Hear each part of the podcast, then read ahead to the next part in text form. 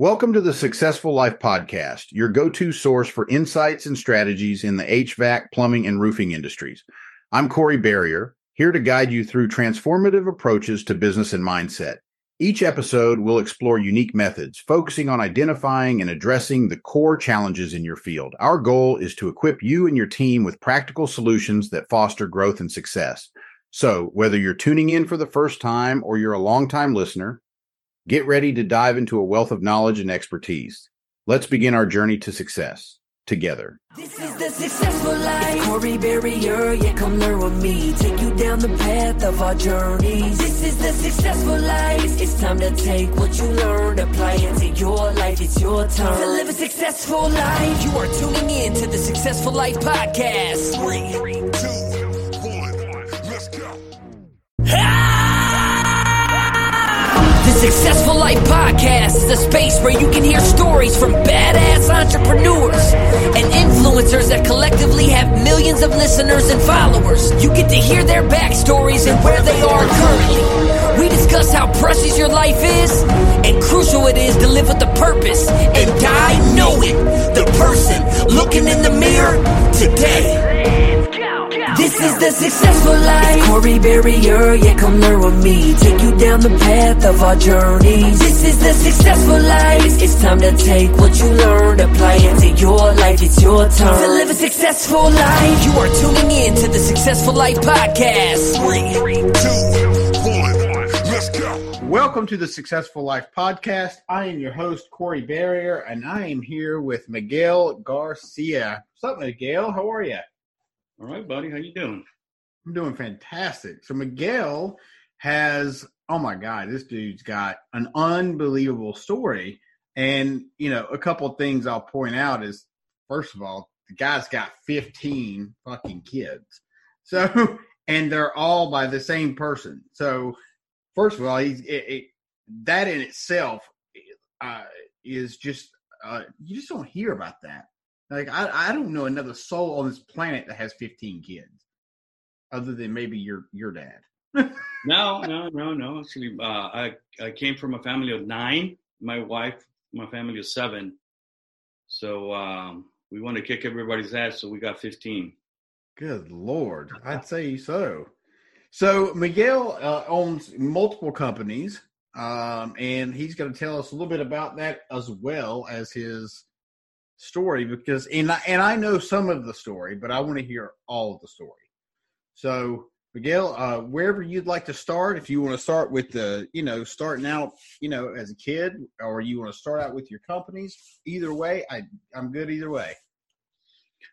Um, I think people know about my business and things like that, not not not the background. So um, uh, I migrated to the states in 1977 um, you know, my parent migrated in 71. And then in 1977, he brought us all in. We got all visas and shit like that. And we migrated to Chicago. But, uh, you know, we, I was born in a, a town called Guadalajara, which is uh, one of the main cities in Mexico. There's three cities, and that Guadalajara is one of the main cities, um, big cities. But I grew up like dirt poor, um, playing soccer on the streets, and um, just I mean, happy as shit, man. I'm telling you what, you know, people go, uh, people tell you to, um, you know, go get a lot of money and all that stuff so you could be happy. And, and it's really, that's not, that's not the, um, that's not the recipe, man. I mean, you know, I see, I, when I go back, I see kids playing soccer on the street, you know, barefooted or whatever, and they're happy as the kid be, you know? So anyway, so I grew up like that. I, honestly, I didn't know I was poor. Well, um, so you know, that's interesting that you say that because I think if you don't know, you know, if you don't know, it's just like you, you don't know what you don't know. Right. You know, so if you grow up with no shoes, you don't know what it's like having shoes. Exactly. So, for instance, an example like like we ate beans in the morning, we ate you know rice and beans in the afternoon, and we had uh, beans for dinner.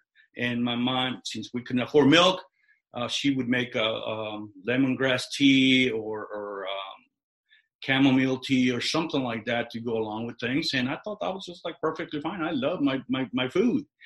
Um, I never had a, a, piece of white bread, sliced bread, toast, uh, jams or gels or anything like that. Nothing.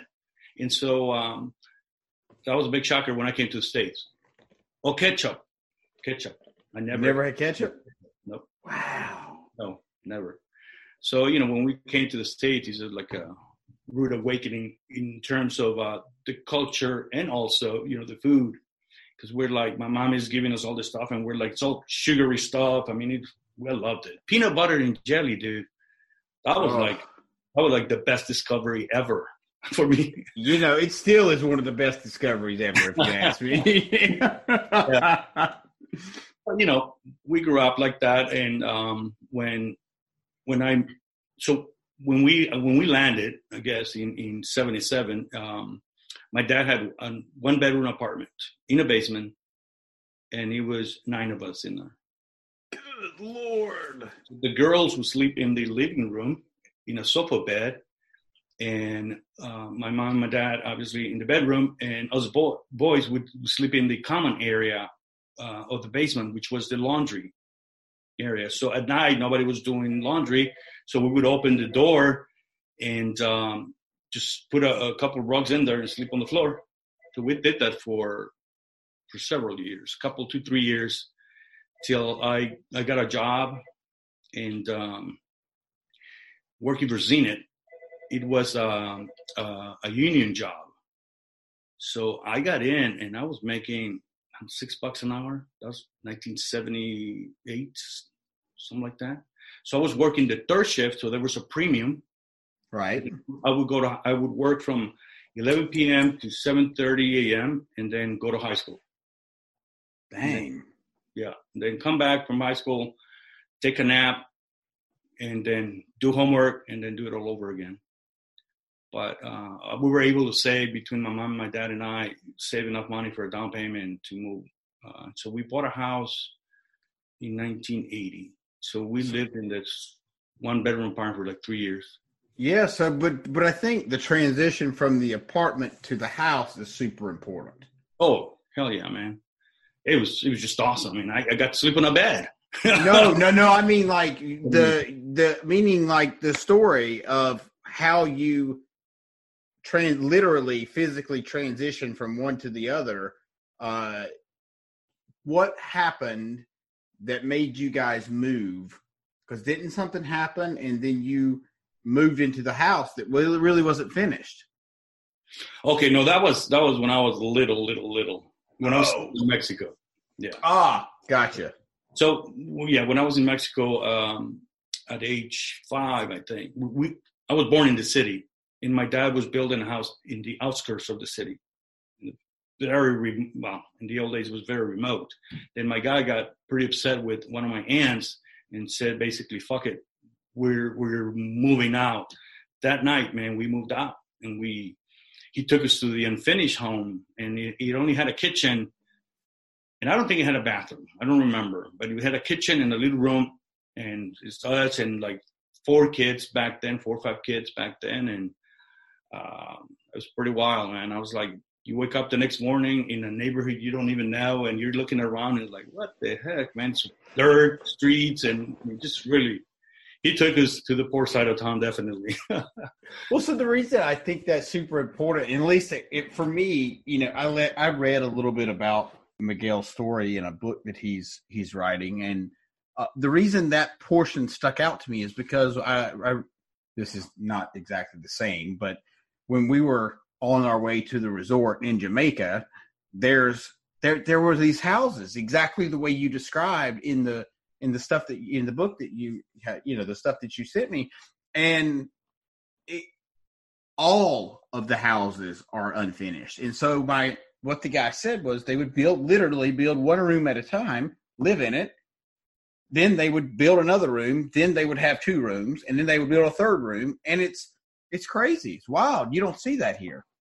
No, we we so we started with like one bedroom and the kitchen, no bathroom, and then we finished the house and we had five bedrooms and three baths. So it took a How long long did it take? Oh, How long? you know, maybe fifteen years or something like that. God. I'm like, no. So I was five. Probably six, seven years, something like that. I never thought about it, but it was six or seven years, yeah. So my dad, um, my dad uh, mortgaged the house so he could get money to come to the states, and so he came um, in 1971 and worked his butt off to pay off the mortgage of the house so that we wouldn't lose the house, and that's why we couldn't come with him because he had mortgaged the house. But you know, 77 was a different story. He was able to afford us to come over, and we. I didn't think we were going to get the visa though. Um, when my mom, my mom came to see my dad in 1976, and she stayed about a month, and then she went back when she brought my little brother, and um, she came back and she goes, uh, "Your dad wants us to move," and I'm like, "Ha, whatever. We're not going to get a visa. We don't have the money." And I was like, "Yeah, I'll continue on with my life, you know." But um, man, lo and behold, we got he got the money, and when we went to the consulate in in Guadalajara, uh, we got the visas. It was like incredible. I could not believe you know they gave us visas. It was just I, yeah, because uh, you know when you were mentioning that just a, a few minutes ago, I thought to myself, you know, it's not even that easy, not super easy to get visas now, right? I mean, Oh, no, it's hard. wow, It's hard yeah, So you know, my the mama goes, "Okay, we're moving," and I'm like, "What the freaking hell?" I had my life. I had a scholarship when I was little. I, I was awarded a scholarship for um, which which is um, junior high, and then um, high school and um, college. So I had a scholarship for my whole career if I wanted to stay out there. and for what? Um, anything I chose. I mean, the scholarship typically is you know academic or or, or Academic, is- yeah, oh, okay, gotcha. Scholarship. Okay, And so um, when I came here, uh, we came uh, June 9th. And and then I, I went back in August because I had to go back to school. So when I got back to school, I started playing hooky because my parents weren't around. I was living with my grandparents in, in my parents' house. And I started hanging around with all kinds of ugly people. I was 13 years old, man, going to bars and things like that. It's all good. lord. Yeah, yeah. and so uh, my my my grandparents couldn't really manage me, and so I guess they told my mom, and my mom uh, called me, and she go, uh, so I missed one of the semesters. I didn't um, join the um, the school for that particular semester because I missed the deadline. And my mom called me and she goes, Hey, how would you like to come to Chicago for the winter? It's beautiful snow and blah, blah, blah. We'll have Christmas together and all that shit. And I'm like, Okay. You know, I've never seen snow. So yeah, let's go. So when I came um, back to Chicago, you know, I had long hair. My mom would never allow me to have long hair. So I was, you know, it's the 70s, dude. You know, everybody had to have long hair, right? right. almost scrubby, you know, and stuff. And um, as soon as we got home, she cut my hair. and uh, you know, we had Christmas together and all that stuff. And I said, "So when am I going back?" And she goes, "You're not." And I'm like, "What do you mean I'm not." She goes, "No, you're not. You misbehaved, so you're gonna stay." So she took, you know, my passport and all that shit. She put it away, and she goes, would you, so would you have rather go back or would you have rather stay? You would have. Oh hell yeah, man! But you got to understand one thing. A lot of people don't understand this about people that immigrate. Even even even now, the the, the folks that are immigrating, um, you do it because of the necessity of, of, of you know economic issues, basically. I mean, you got to eat, right? You got to feed your family. You got to do things, and you can't do that in your country. So now you're forced to move. And when I moved here, I had no friends. I didn't speak the language. I wasn't too fond of the food. I wasn't. I mean, it was. It was. It's. It's a different world, literally Yeah. and and now I have to learn English. I have to go to school. I have to. I don't have no friends. I don't. I mean, it's just you just. It's not like you move from from Texas to North Carolina. It's not like Right. that. You move from a totally different country. You know, and, and it's a new world. Well, yeah, and I guess you, you know being integrated with not having any social mm-hmm. skills whatsoever is probably a fucking nightmare. Who was? And back in the day, I, I played soccer. I mean, I love playing soccer every single freaking day. And and I played organized soccer with my club and all sorts of things. And I come here and I couldn't even do that. Soccer wasn't implemented in, in the school system yet, in the public school system. Oh. Yeah. So That's another You- kick in the balls. Yeah, you're really a fish out of water, weren't you? Oh yeah, and you know, you're, you're- I was 15, I think, and you know, rebellious and shit like that. So it was a pretty tough transition time for me. It was, it was, it was hard. It was really hard. Then I realized, you know, you kind of uh, sober up, and then you go, shit. Okay, I'm not going back. So what I'm going to do is I got to learn the language. I got to adapt. I got to start, you know, developing some social skills here and all that stuff, and figuring things out. So um, and I got a book. I remember I had a uh, learn English in 30 days, 30 lessons. So I'm like, at the end of the month, I'm gonna be fluent with these people. I'm freaking going through this book like nobody's business, man. You know, I'm trying to shorten the time. I want to learn the entire, you know, language in, in 15 days and you know, do two lessons a day and all sorts of things. Obviously, it didn't work, but I don't know how much my mom paid for that book, but it didn't work. Uh, so you know, here I am in high school, like they didn't have bilingual programs like they do now or anything like that. It's just like you're sitting and you hear all this stuff, and it's like, I don't know what the hell they're saying, you know? I can't even imagine that. Like, just I guess I can sitting in a Spanish class, like Yeah, exactly. you know, for me, and I'm like, fuck this. I, I don't want to learn. Like, I don't want to learn Spanish that bad. I mean, like, I just to learn a different language to me is is so. It, it, I don't know. It's just, it's a challenge. It is a challenge.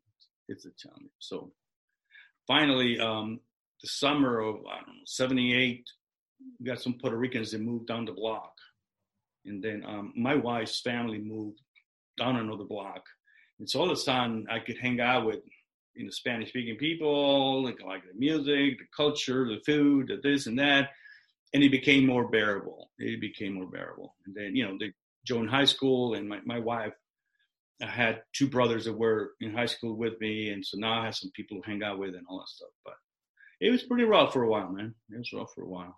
I bet. Yeah. I bet. But if it was for me, I would stay back. I would because that was my world, man. I mean, it's What do you think life would look like if you'd have done that? uh, okay. Now hindsight, I'm Yeah. glad. I'm glad my mom didn't let me go. right now, I mean, with the way I am, I'm probably a very corrupt politician in a very high place. Or, or I'll be the second in command with El Chapo.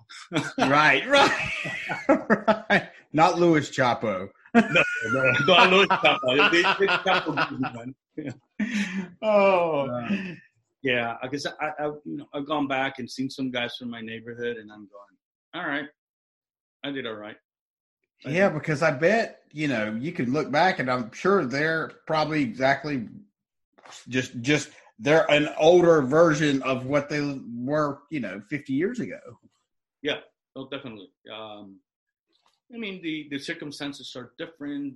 Um, you know, this is this is the land of opportunity. If you can't make it in the U.S., you're a fucking idiot.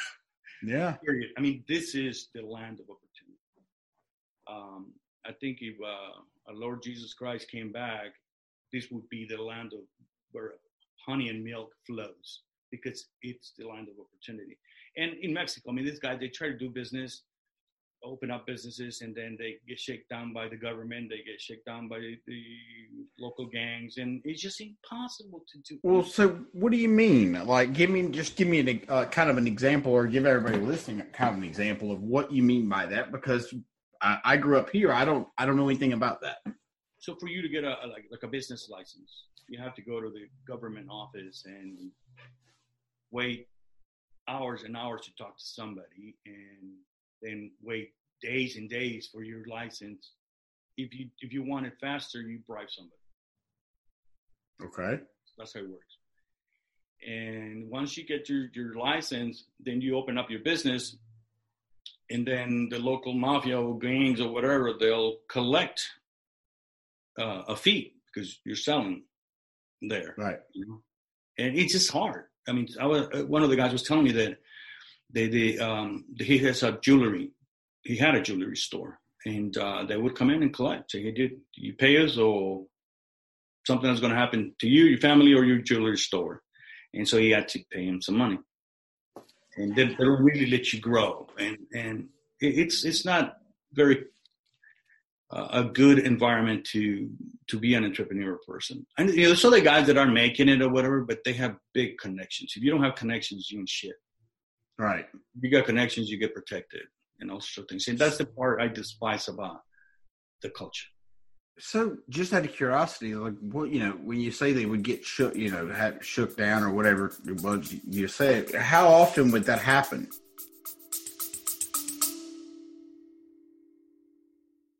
This episode of the Successful Life podcast is brought to you by Housecall Pro. Whether you're looking to streamline your operations, reduce paperwork, or boost revenue, Housecall Pro is your all in one business solution. Transform your business today with essential tools and support designed to drive efficiency and deliver exceptional customer service. To learn more, click the link in the show notes. Oh, I mean, they, they have um. So you owe this amount of money every every two weeks or once a month. Okay. For him, yeah, for him, I think it was a couple uh, times a month. They would come in and collect, and you had to have the money ready. You remember? Have you ever watched The Godfather, the movie? Godfather? You know, as, as, as, this is really embarrassing, but you know, I I, I didn't love I didn't love the beginning of The Godfather because of just the way his monotone and just how slow he talked, and so I never got through the whole movie. I've watched every other gangster movie you can think of. well, that's my my epic movie. Um, well, you know, they they're shaking down the the uh, I think it was the um, the the, um, the baker. They were shaking Wow. down. So he comes in and they ask him for some okay, pay up and all that stuff. And it's, some, it's the same thing. It was it was the same thing for my buddy. But, uh, yeah, just tough, man. But so they they resort to other things. Um, but again, you know, um, the corruption there is just um, awful, awful, awful, awful, and and everybody knows that that's the way to get ahead. So every, everybody contributes to corruption, like bribing the policeman. If you can't get what you want, you bribe the person, and it's just it's a cultural thing. That's So I, crazy. I despise that. Now that I go back and I just despise that. I, I got pulled over by a cop. And he saw my license plates. I drove out there with my family. He saw my license plate. plates were U.S. and you know he's like rubbing his hands and like I got this guy. So I had uh, uh, an expired driver's license and my regular driver's license. So I had my, my expired driver's license on my wall. And so he pulled me over because he said that I ran the line. I said, dude, I didn't run the line. He goes, yes, you did. And you know, and he just started messing with me. And, and I said, if you're looking for a fucking bribe, I'm not going to give it to you.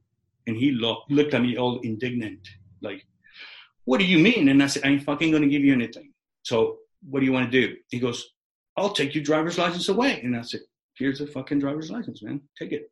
It was expired, so I a shit. Goes, well, you have to. You need this to drive in Mexico, and so you have to go to the police station and, and get it there. And and the and the um, the uh, um, what do you call it? The ticket is going to be like an exorbitant amount of money, and that's the only way you're going to get your driver's license back. And I said, okay.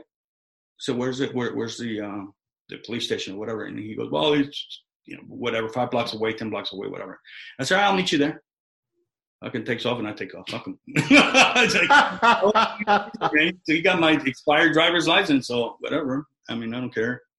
But But he I- would have kept it though. And, and what would have happened is you would have had to pay the the you'd have had to pay the ticket, right? I Um, guess. I was so yeah. Well, I was so adamant of not paying that um, I knew uh, that's why I took my expired driver's license. But um, that's how people contribute to to, to corruption. I should have gone. Okay, go. I'll go to the police station and pay whatever it is, and argue with the case or whatever. But you don't know. Everybody's it's um like like this guy collects a bribe and then he has to pass on a certain percentage to the bribe to his boss because they have a quota. Right. So if I go talk to his boss and try to argue my case, you know, what's the point? Right, because you're arguing with the guy that uh, it's it's going to be part it's partly his money. So why would he side? Why would he side with you? Yeah, yeah. Why? Why would so? It's just like, you know, a dead end. I got pulled over several times, like three or four times, because of the license plates. And one time, I just it, I, I said to the guy, "I'm not going to give you any fucking money. All right, I'm not. That's it. Do whatever you want to do." And the guy goes, "All right, can I just have some money for a soda?" And I'm like, "Okay." So I gave him a dollar, and was like, "Get the fuck out." you gotta be fucking kidding me. dude, it's just a shakedown like that, man. Uh, Is it because they don't get paid enough, or is it they're just greed, or is it No, both? they don't. They don't get paid enough. So back in the seventies, they had a um uh the National Police Director, whatever his name was, uh, his title was. If you wanted to be a police officer, you would come work. Let's say I was the guy. You would come and work for me with no salary. You had to make your own money out of bribes. Damn. Yeah. So commission based job. Right, that's what it sounds like. Oh my god. Yeah, and so I mean, it's always well documented everywhere about this this this period of time, but that just continued on. I remember um, in Chicago, um, late '80s, I mean early '80s, um, there was a campaign in a radio station and in a TV in the Spanish station telling people not to try to bribe officers in Chicago because you came from Mexico, you ran a red light or stop, you give them five bucks and you're done. Well, these guys were trying to bribe the, the Chicago police officers, and, and they were throwing their ass in jail because they were trying to bribe them. Right. Yeah, because that's against the law here. Yeah, but you know, out there is not. I mean, you you you you knew that you could get a, get out of the ticket by just giving the guy some money, and and that was it. Wow. You don't have to go to court. You don't have to do all the uh, you know all that crap. You just pay the guy right there, and then you're done. So That's crazy. That so I'm glad I'm not there for because of those all those reasons. You know, um, I love going back. You know, um, now that we're on the subject, so I'm a U.S. citizen, right? But you know, people tell me, well, but you're Mexican too, and I said, I am. I mean, I was born in Mexico. So the way I explain people how I feel about the United States and or Mexico as as, as my my country is like is like uh when you're adopted. So Mexico didn't take care of me. They put me up for adoption. They, they didn't want me, so I fucking left. The U.S. adopt me. There is my adopted country, and it's giving me everything. Why would I love the U.S. less than than, than the country that kicked me out? right. I, I, can't think of Gave me out for adoption, right? So you know, I'm very very proud of being a U.S. citizen. Extremely proud. Um, and so you know, I explain people that when they understand, when they see it that way, when they hear it that way from me, they go, okay, I get it. Yeah. So you know, the U.S. my adopted country, and it's giving me everything. That's amazing. So Yeah. tell me about your first business. Tell me what the first business that you started and how you how you started it. Be you know because you had uh, it's uh, ironically all odds against you. Yeah, yeah. So the reason why I started my business was because out of necessity, obviously. Um, you know, when I had my wife was having a child every two years, and so um, she's just stay home mom. It's another thing I want to uh, tell people. People go, well, why, why? I'm like, fuck, man. You know, I'm Catholic, so when I get married, I have a contract with God, and in the contract, the priest states would you um, accept all the children that God sends you? And I we said yes. And so that's what it is, dude. It's it's I can't violate that contract. I mean, it's it's it's not. I can't do it. Okay. Right. Um, and so she was having a child every two years, and and she wanted to be a stay home from the get go. When I was dating her, she wanted to have a lot of children and all the motherly instincts, all those beautiful things that uh, the, the, the nurturing, and also she's got all the qualities, all the qualities, and she wanted to have kids. And so I'm like, that's fine. I mean, we got married, we got a ton of kids.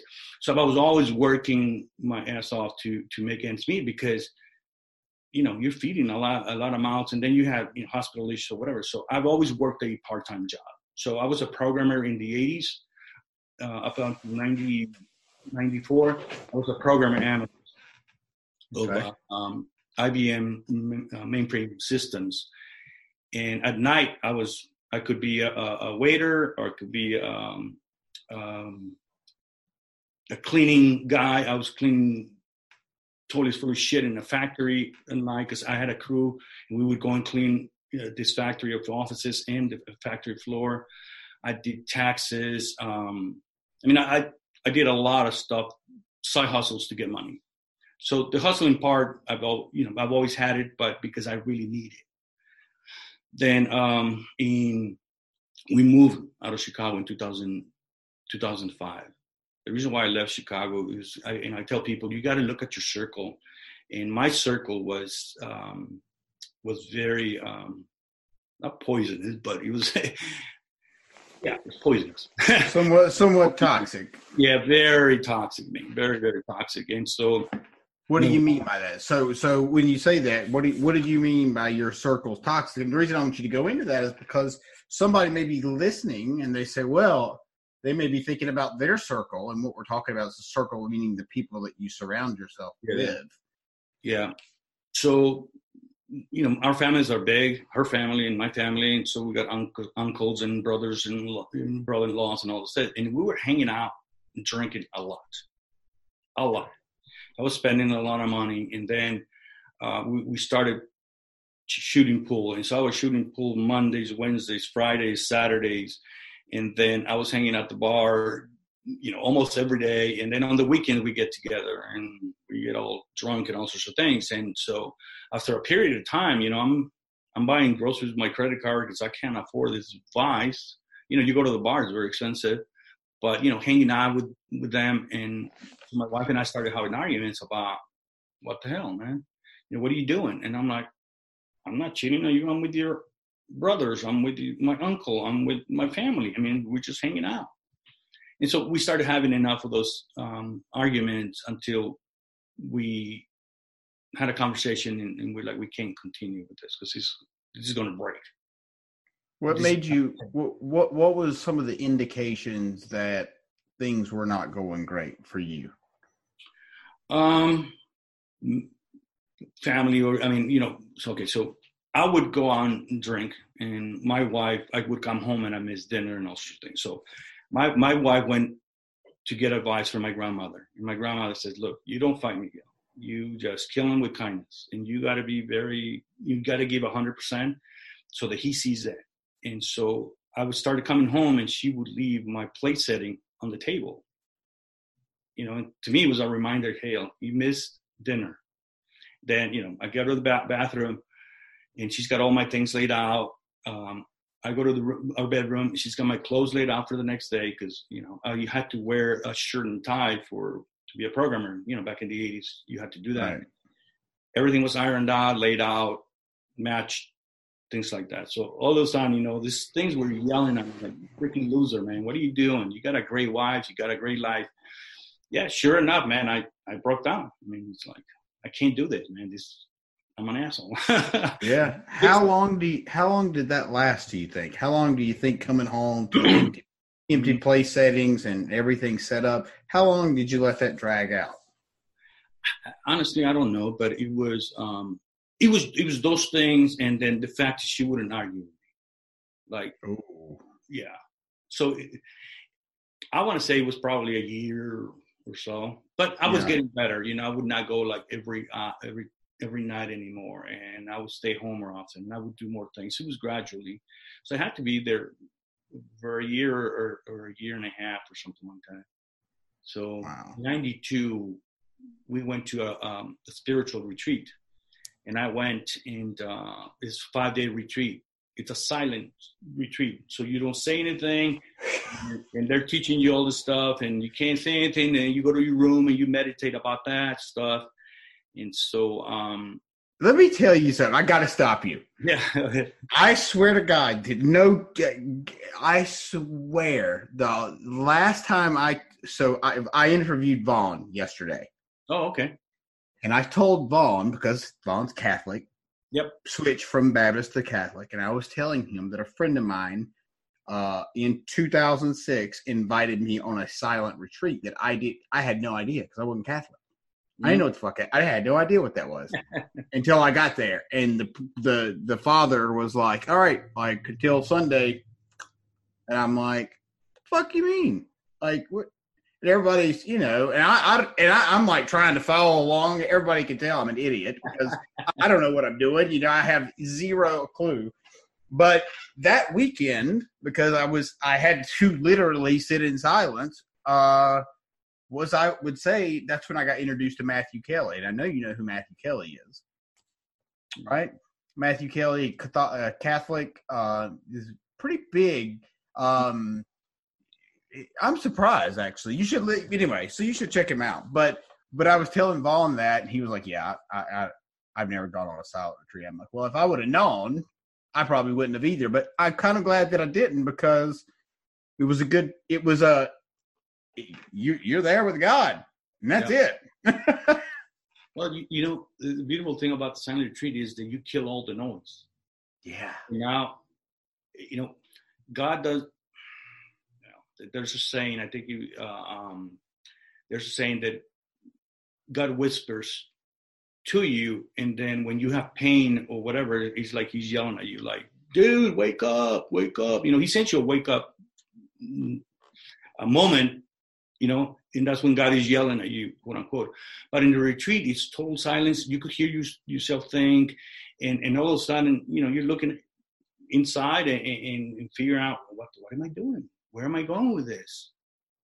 Oh, You know, what's my five year, ten year plan or whatever? And he's and and and he's he's very sobering because you realize exactly what you're doing and, and, and where you're going to end up if you don't change that you know you're going to lose your family you're going to do end up god knows where i had two very close calls uh, two accidents that that were kind of got going hey moron wake up so Okay. one, yeah one, one time uh, um so a friend of mine i, li- I lived in, a, in the street a dead end and it was the chicago river on the other side of the street right and so they had like these big rocks there and my buddy had a really uh, stick shift Honda, and he, and he was, I bet you could get it down to 70 on your, your street or something like that. And I'm like, bullshit, you can. We're drunk, right? And I had a, a buddy of mine in, in the back. He was in the back seat. It was a two seater, and we had him laying in on like you know where where the Hatchback. yeah it's back. And he's like, okay, game on. And he starts riveting the car, and he's going crazy, man. And, and all of a sudden, I mean, you're there, right here. And he hit the brakes, and the car hit the rocks, and we were almost going to get launched. And for some reason, we didn't. So the car was like, you know, almost, uh, um, well, in a 90 degree almost position. And, and so it's like, next you know, we had to get the car down and all sorts of things. I wasn't drunk anymore by then. Nobody was. Nobody was. Mm-mm. And and um, so we had to get the car down, and, and then the next day, because I had to come in. It's like a like a little uh, circle there. You, you come to the dead end and you come around. Then I saw the marks there, and I'm like, well, why didn't I end up on this river? I just don't get it, you know. Thank you, God, or whatever. So um, then I had another one where a buddy of mine had to get like 45 stitches in his head because we had an accident. It was just bad stuff. And what happened? Um, well, we were drinking and um, just trying to run the yellow light, but the lady in front decided not to and Oh. hit it pretty bad. And this guy was so drunk that you know back then you didn't wear seatbelts, right? Um, you know, in the 80s, I guess. He he vaulted out of the seat and hit his head on the uh, um, on the sunroof.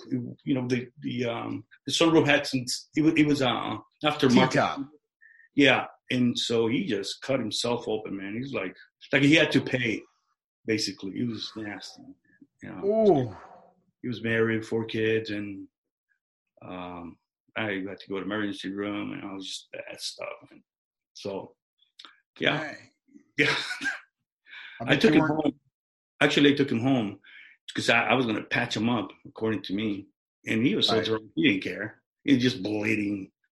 And um, took him home. I told my wife, get in the bedroom. I don't want you to come out. So I'm trying to clean him up in the bathroom.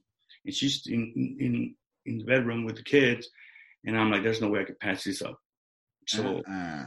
So I took him to the emergency room, and uh, they couldn't do anything to him because he was so intoxicated that um, they had to wait like the next day for to patch him up for surgery. They had to do something. They couldn't do something because he was so drunk.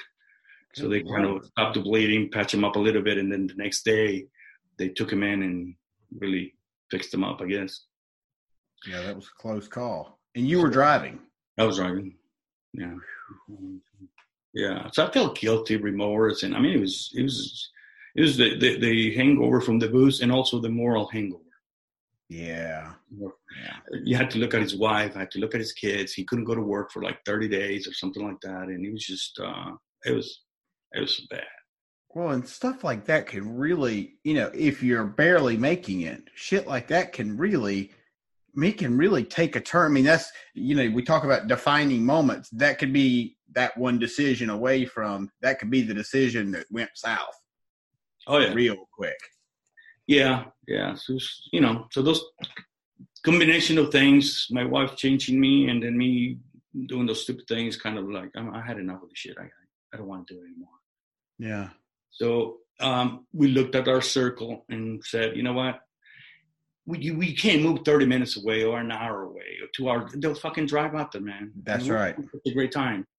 So we at the at the uh, retreat, I met some people from Kansas, and they go, "Hey, you, I'm selling my house. It's uh, one third of an acre, five bedrooms, two baths, sixty thousand dollars." And I'm like, "What?" I had a home in Chicago. It was one hundred twenty-eight thousand dollars. I had, um, which is a lot of money back uh, when in two thousand five. Is that when you said? Uh, no, no, no. Nineteen ninety-two. Yeah, that was still a lot of money in 1992. That was, I mean, that would be equivalent of probably half a million now. Something like that. But um, I'm like, shit, I could sell my house, pay cash for this sucker, be debt free, and get away from everybody. So that's what we did. We just. What part of Kansas? Uh, I'm about 30 minutes from Vaughn. Are you really? yeah. How about that? Yeah. So I'm huh. in Marys, Kansas. And for those of you guys who want to come and see me, I got guns.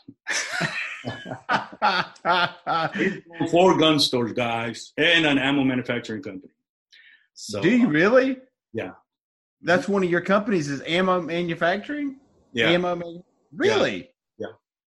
yeah. Yeah. So um, so now getting to the business, um, I uh, a friend of mine got out of the Air Force and was running a. Um, he was a programmer, so he had a web portal, and he was attached to a manufacturer, and, and so he would just pass the orders to the manufacturer, and he was getting like that twenty percent commission. And he said to me, "Look, if we do this together, we get our own website. We could get fifty percent instead of twenty percent." So I joined him, and you know, long long long story short, in uh, that was two thousand one. In 2006, we opened the first retail store in a military uh, outside a military base in Fort Riley. Then that was May May 2006, and then September 2006, I opened a store inside the base in Fort oh, Riley. Okay. So I started figuring out what the process was. Well, let me ask you this really quick. So I would think, just being non-military, that why would you need a uh, an ammo store on a military base, I would think that the military would provide all the ammo you would need. Okay, so back then we didn't have the ammo. This was just tactical gear. It was, um, oh. you know, anything the, the soldier wore, like boots, um, you know, socks, belts, uh, pouches to carry the ammo, um, slings for their guns, for their pistols, backpacks. It's all upgraded equipment because our government our government gives them shit. Okay, see, I don't know that. I didn't know that. It gives them shit. Uh, at least, at least the army, the Marines take care of their people, but the the army, not so much. Not, not not not that much. So there there was an opportunity for a lot of aftermarket or upgrade um, uh, parts. So so you know you you go to Iraq, you're going to go to war, and they issue you a fucking holster that it takes you, you know, I don't know, five, six, seven seconds to, to get your gun out of the shed. Or you're dead. You won that you could you could draw your weapon in less than one second. I mean, if you're in a gunfight, you need that one. So you, you need every second you could possibly get. Exactly, and so you, you know you you're buying, so you you upgrading your holster, and then the boots the government was giving back then, um, they would weigh about three to four pounds, and they would upgrade to like Nike came up with with uh, some boots, and a size nine was 15, 14 ounces. Still finish you. So you know the guys are deploying to Iraq and Afghanistan, and they're doing 12, 14 hour patrols on foot. You want to have the most comfortable shoes, the best socks possible, the lightest vest. The, I mean, just so they would upgrade. And so that was kind of our business. We, we were selling uh, upgraded stuff to them. That's smart. I, I didn't know. I, I guess I just thought that everything would have to be government issued. Like I, I wouldn't think that they would allow you to, you know, because you got to wear your hair a certain length and you got to, you know, you got to show up a certain way, certain weight, certain X. uh, would have just, I would have assumed that everything else is the same way.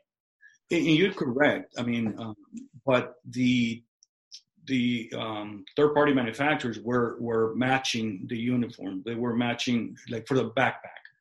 Um, they would match the same material as as the military. They had a license to, to do that, but they would that their backpacks or their vests would be more efficient. Like like like the military will issue a vest with a certain configuration. If you're left-handed, you're fucked. You know. Really? Yeah, or or or you know, if you wanted to put other things in there, you couldn't. So we would sell a modular vest where you would attach whatever you need. You know, if you want to have grenades versus pistol pouches, you could. You know, it it's, it, it, it, would- it would fit your needs, and so um, yeah, we did that. Do you still have that? no, no, no. So, um, so we, we we sold the business in 2017. So in 20, I'm speeding the things up. Um, we blew up the business to about 24 stores. You did what? We blew up the business to about 24 retail stores. Oh, okay. Well, you mentioned grenades a second ago, and then you said blew up. So, Uh, yeah. Remember. so Yeah. okay, twenty four retail store, and they were all on the, not all on the base. No, um, so we had stores all over the country, including Hawaii, and yeah, so we had a, a, a, a military store in Schofield Barracks in Oahu, um, and then we had um, one in the Air Force Base. I can't remember the name, but anyway, um, bunch in Texas, Louisiana, uh, Oklahoma, Colorado. I mean, just just just everywhere Sure. then we decided to get into the gun business. And so what we did is uh, we opened up some retail stores outside the base because they wouldn't let us sell guns and ammo inside the base. So we opened up stores outside the base. We opened four. And then the ammo shortage came in. I don't know if you remember that, about, tw- I think it was 2014. Um, and we, there was no ammo. So we had gun stores with no ammo and so i told my partners i mean you know let's just make uh, make the ammo ourselves. And they're like you fucking crazy. And i'm like well we'll figure it out. So i figured it out and with their help we we um, created an ammo manufacturing company so in 2017 Well, I was uh, just going to say. So I remember my stepdad. You know, he would take. I guess it was just pistol cases. I guess and you, you probably couldn't do shotgun because that'd be blown all to pieces. But I was assuming. But I remember pistol for sure. He would take and he would have a mach- like some kind of device in our garage that he would load the shit with. You Yeah. know, and I always thought one of these days he's gonna blow his fucking face off because I didn't really, I just don't understand it enough to know. But I'm thinking, well, if it's a bullet that fires, I, I think that could be a very easily could happen. So, like, we- I mean, when you say you were manufacturing ammo, the the liability of that would, I imagine, would be through the roof. Yeah, it, it's a high liability. But back in the you know 2014, 2015, no, actually it was 20 Obama's second term. Let's put it away. I don't know when the fuck it was. Yeah, I don't either. Uh, he was being very restrictive, and and and they were going to um, ban AR-15s and and the ammo and all sorts of things. So people were panicking. They were hoarding the ammo. So I do remember that now. all right. So for us to get into the ammo business was really good because um, you know inventory is like gold. I mean, if if there was a shortage or whatever, you know, you had a, a gold mine there. So Yeah. Just to. It was hard because um, uh, during those years you couldn't get the components. Like to get powder, I had to buy a ton, literally a ton of pump. Literally a ton, which is how many pounds for those people listening? Uh, I think two thousand pounds. God dang! What'd you do? How'd you store two thousand pounds of fucking gun ammo? Little drums. Or, or not in what? in drums. well, they, they, sold it to you in drums, and, and, then we had the facility to store them, and it had to be separate from from the um, the other components. So, like a separate temperature, a certain temperature, I would imagine. No, no. Really? No, okay. The whole building is temperature control, but um, yeah, I mean, it just sits on the side. It's it's sealed, and and that's it. So then you have the primers, which are the little explosives, but you got to hit them hard for them to go off, right? Okay. Then we had the cases, and then you had the bullets. So everything that we bought was in the thousands. Like the bullet, the, the cases, the minimum buy was buy was two hundred fifty thousand cases. Yeah, and so everything was like that. It was it was capital intensive, definitely. But for us, we had the capital, and we're like, this is you know printing money basically. Right. And so that's that's what we did. Wow. That's crazy. That's i mean that's that i mean i think that's such a smart way of thinking. I mean when, when if there's a shortage you make it. I mean that, that's a genius idea if you ask me. So uh you know i bet your sales were you probably didn't have to do shit to, to sell no, uh, Obama was the best sales person ever for us. because he because of the fear. Oh yeah, when when he got reelected, like the week after, um, we had the thirty round magazines. I think we had like fifteen thousand in stock, and we sold out of them like in a week. It was just it was it was bizarre. It was crazy, man.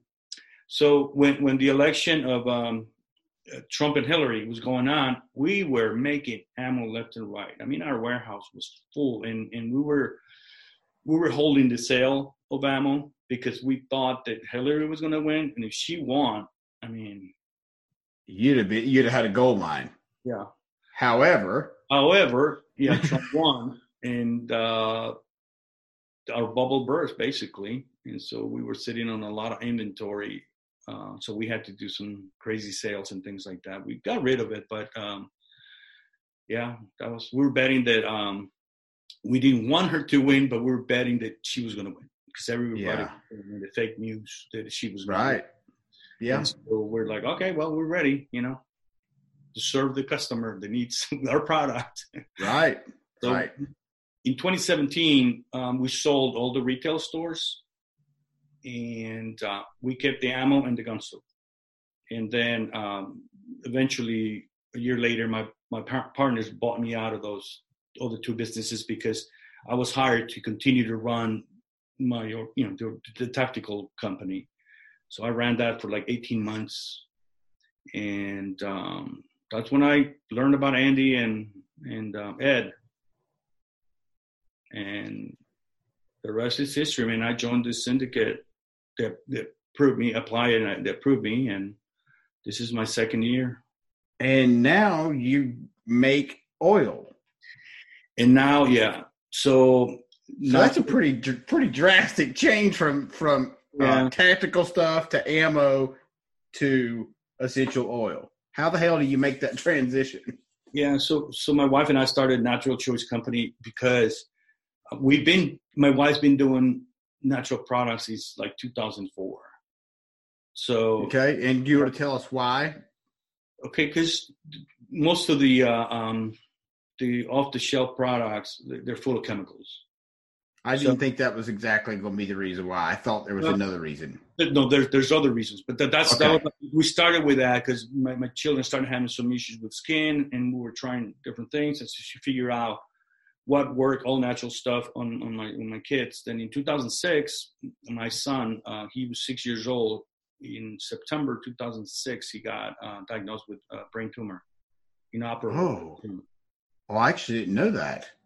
Yeah, so um, he got diagnosed in September, and what happened was you know, we took him to the doctors and all this stuff, and, and they, they kept telling us the bullshit stories. Like, oh, put him in chemo, put him in radiation, and we're like, okay, what what are the statistics that he will survive that? No, fucking next to nothing. Exactly. So they kept fucking lying to me. They kept going, well, you know, there's a chance like 20 some percent. And no, no, no. I said, you have, you, you've seen this before. Tell me. And finally, some guy grew up here and told me, he goes, well, it's less than 10%. And I said, even that, less than 10%, what the fuck is it? 2%, 1%? You know, um, Robert, was it Robert Kennedy? The senator got, got the same brain tumor that my son had. Um, I don't know. I don't know. I think he's it's Robert Kennedy. I think he was a senator. He had the same brain tumor, and I told my wife he's got the same thing as our son. He's gone in three months, and they did all sorts of things to him, and he was gone in three months. So usually they last three months. So anyway, um, so when my son got diagnosed with that, we we we went all natural. Like we gave up soda pop, potato chip. I mean, any junk food, any canned foods, anything like that. And so we started looking more into um, uh, natural medicine. We went to Mexico and to a holistic doctor, and and they did some magnetic therapy. They did reflexology and things like that. But I mean, just can't fucking kill the tumor. I mean, it was too big. The, the tumor was just too big when wow. we noticed that. So, so anyway, so after he died, January one, two thousand seven, we continue with our you know a routine, you know, all natural products and things like that. And so um, I wanted to launch a business, but my business started taking off. The the tactical gear started taking off, and it was paying the bills. I was making good money, and so there was I couldn't just take my eye off the ball right here because this was feeding the family. And um, when I sold the company, then you know my wife and I said, okay, it's time for us to do this. And so now the mission of the company is to improve people's life people don't realize what they're putting on the skin. So, um, you, you know, the skin is the largest organ in the body. True. And the absorption rate of your skin in certain instances is greater than if you ingest products. So you're in the shower, you know, with shampoo, conditioner, and all that shit, and your, skin is absorbing that shit. And you're putting soap or body wash or whatever, and it's full of chemicals. And a lot of those chemicals uh, mimic estrogen. So you know, men start getting men boobs and shit like that, and more effeminate, and I mean, just over a long period of time. Obviously, there's a lot of studies by the the um, I think it's uh, um, University of Illinois that um, has a lot of studies on, on the effects of, uh, um, of products uh, huh. on, on at least on men. We were I was studying men because we launched in 2016 2016 we launched a line of, of natural soaps for soldiers it was just for men because I, I started looking at well, one day i'm taking a shower and I, and I looked at the soap and it's pink it smells like roses and I am not the kind of guy who wants to smell like roses, right? And so I'm like, what the fuck? Well, why am I doing this? And so I started looking into it, and I'm going, you know what? I don't like shopping. My wife shops. She likes right. all those smells. And so whatever I got in the bathroom, that's what she's that's what I use. Right. right. And so I'm going, you know, we might have something here. So we developed a line of products for the soldier. We started with soaps, and you know, kind of by going uh, with a funny uh, campaigns like, do you want to smell like you, you know, you just. So for the men, you want to smell like roses or, or fruit or something like that. And for the ladies, it's like, do you want your smell, you, you, your your partner to smell like you, your girlfriends. You know, you want him to smell man, that kind of stuff. And so we launched that, and we had a distribution channel. We had twenty some stores, and so we were distributing the soap through those stores. So, get, I mean, getting into the natural products, it has a long story, but um, little by did little. the soap did the soap do well?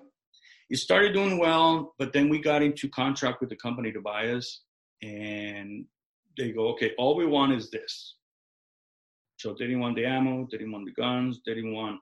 We were, we were starting a roping company, and they didn't want anything, just the tactical stuff. So we sold that. Okay. So are you still making the soap? Yes. So now we're um, Natural Choice Company is um, we're doing essential oils, and our essential oils are really high quality.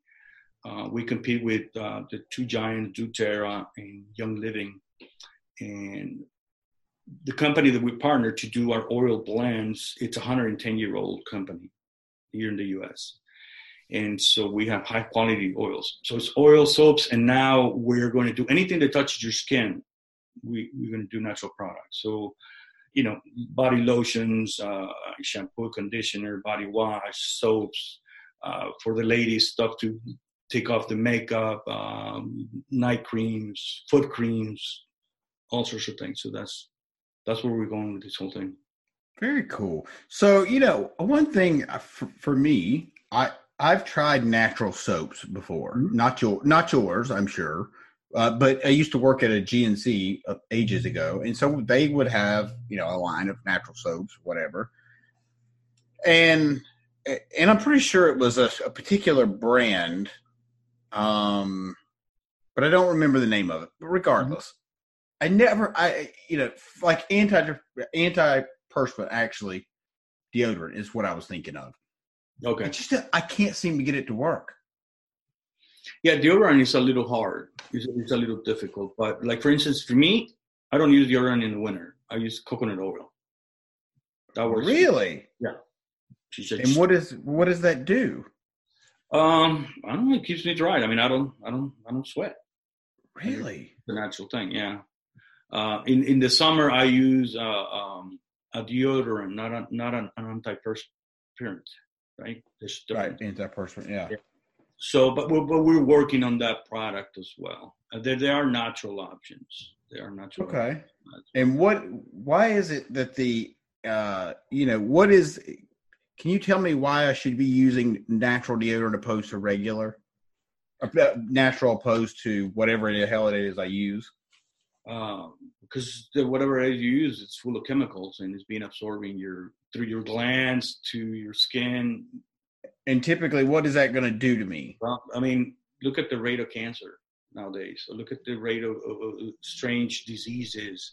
Um, there's a lot of stuff going on out there. I don't want to say specifically things, but people know there's an epidemic out there. Serious sickness. Right.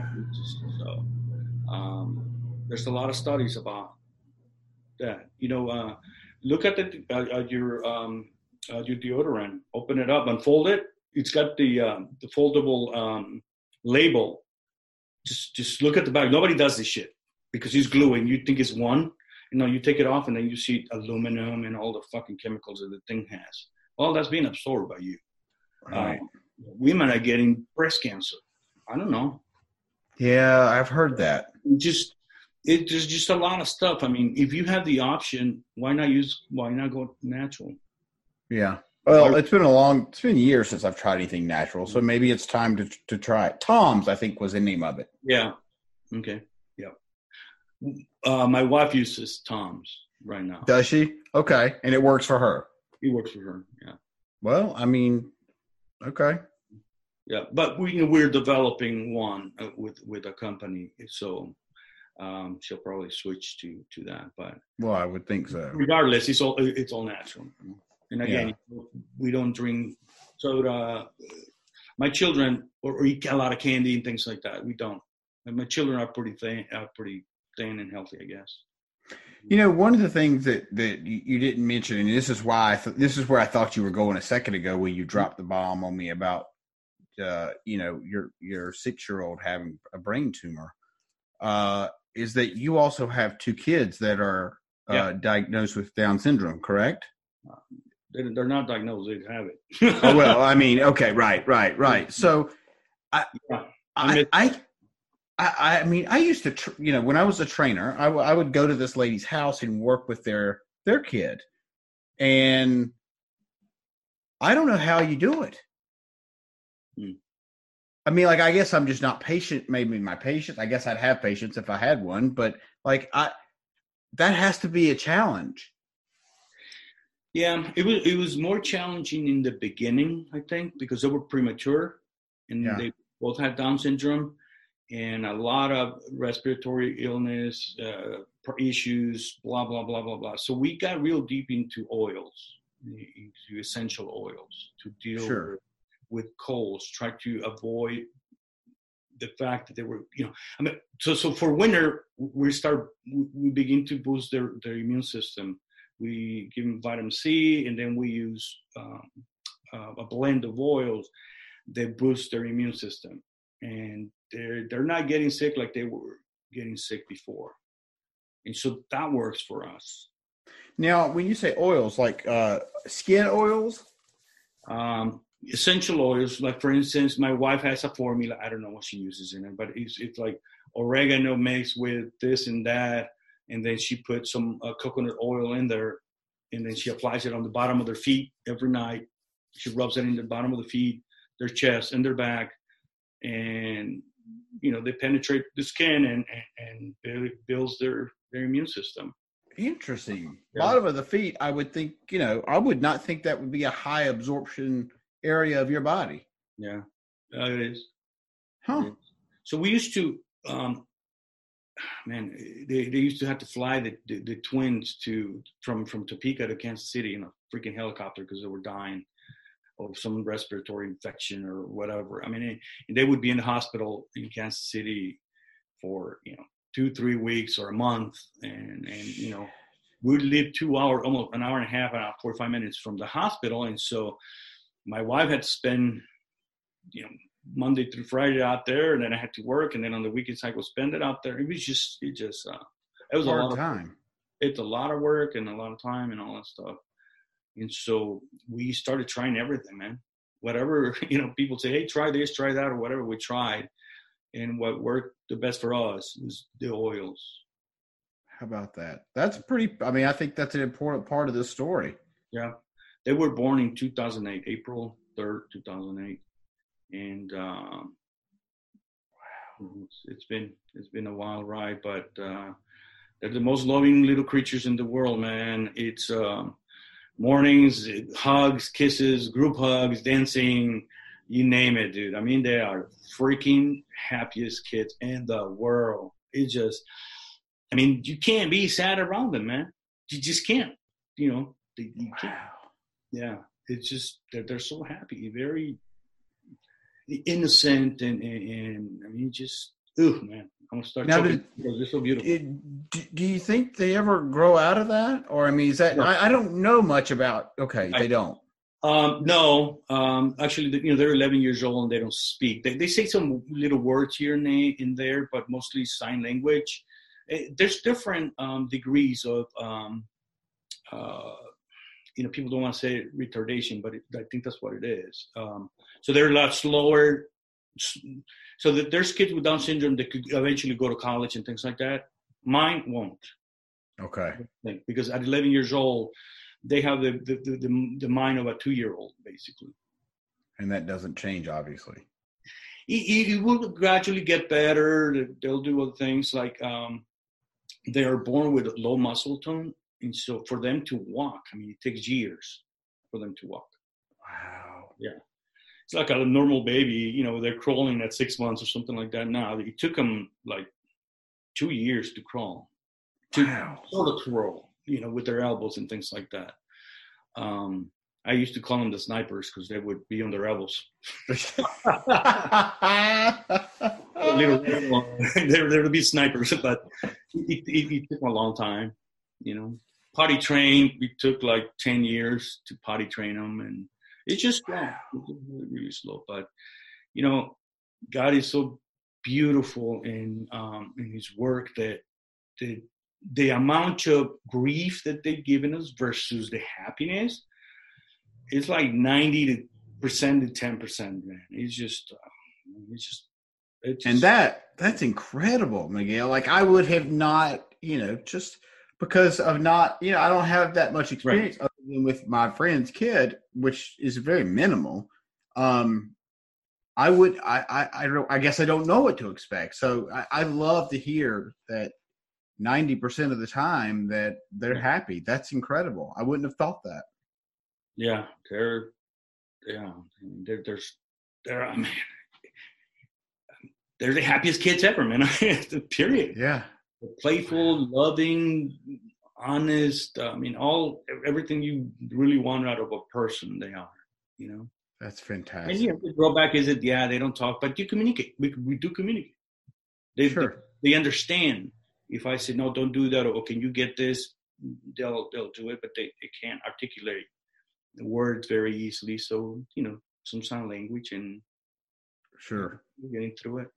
My wife is super happy with, with, with that man, and all my kids too. It's just like really awesome.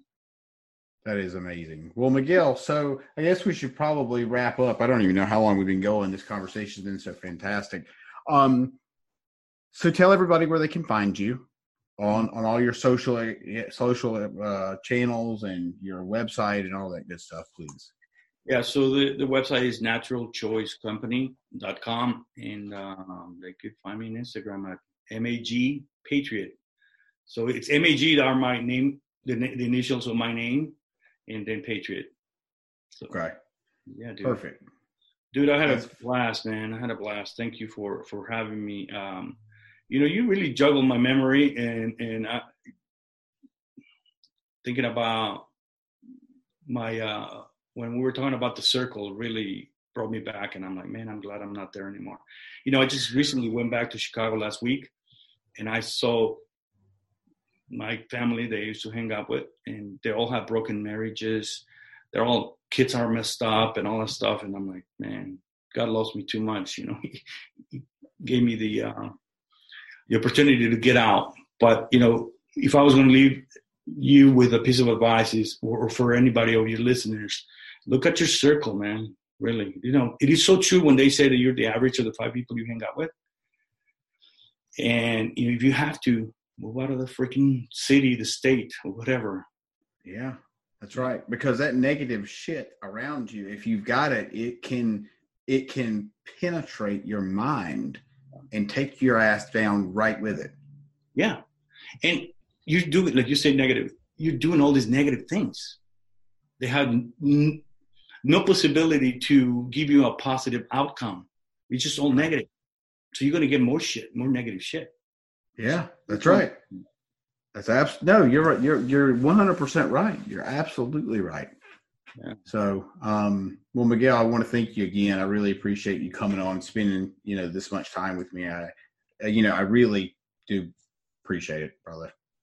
Good. Love it. Love it. Thank you very much. And uh, I really enjoy the conversation. And Absolutely. next time I'll be having a scotch and talking to you when we bring it back. There you go. You can ask me- All right, my man. Well, thank you again, and uh, I guess I'll see you soon. All right. Take care. You got it, buddy. Bye bye. If you took anything away from this podcast, make sure you subscribe, leave a review, and go check out some other episodes on successfullifepodcast.com. This, this, this, this is the Successful Life. Thank you for tuning in to the Successful Life Podcast. We hope today's insights have ignited your passion and provided tools to shape your leadership journey. Remember, greatness is a journey, not a destination. Continue your pursuit by exploring more resources and insights over at CoreyBarrier.com. Until next time, keep leading, keep learning, and keep striving for excellence. Stay inspired, and see you on the next episode.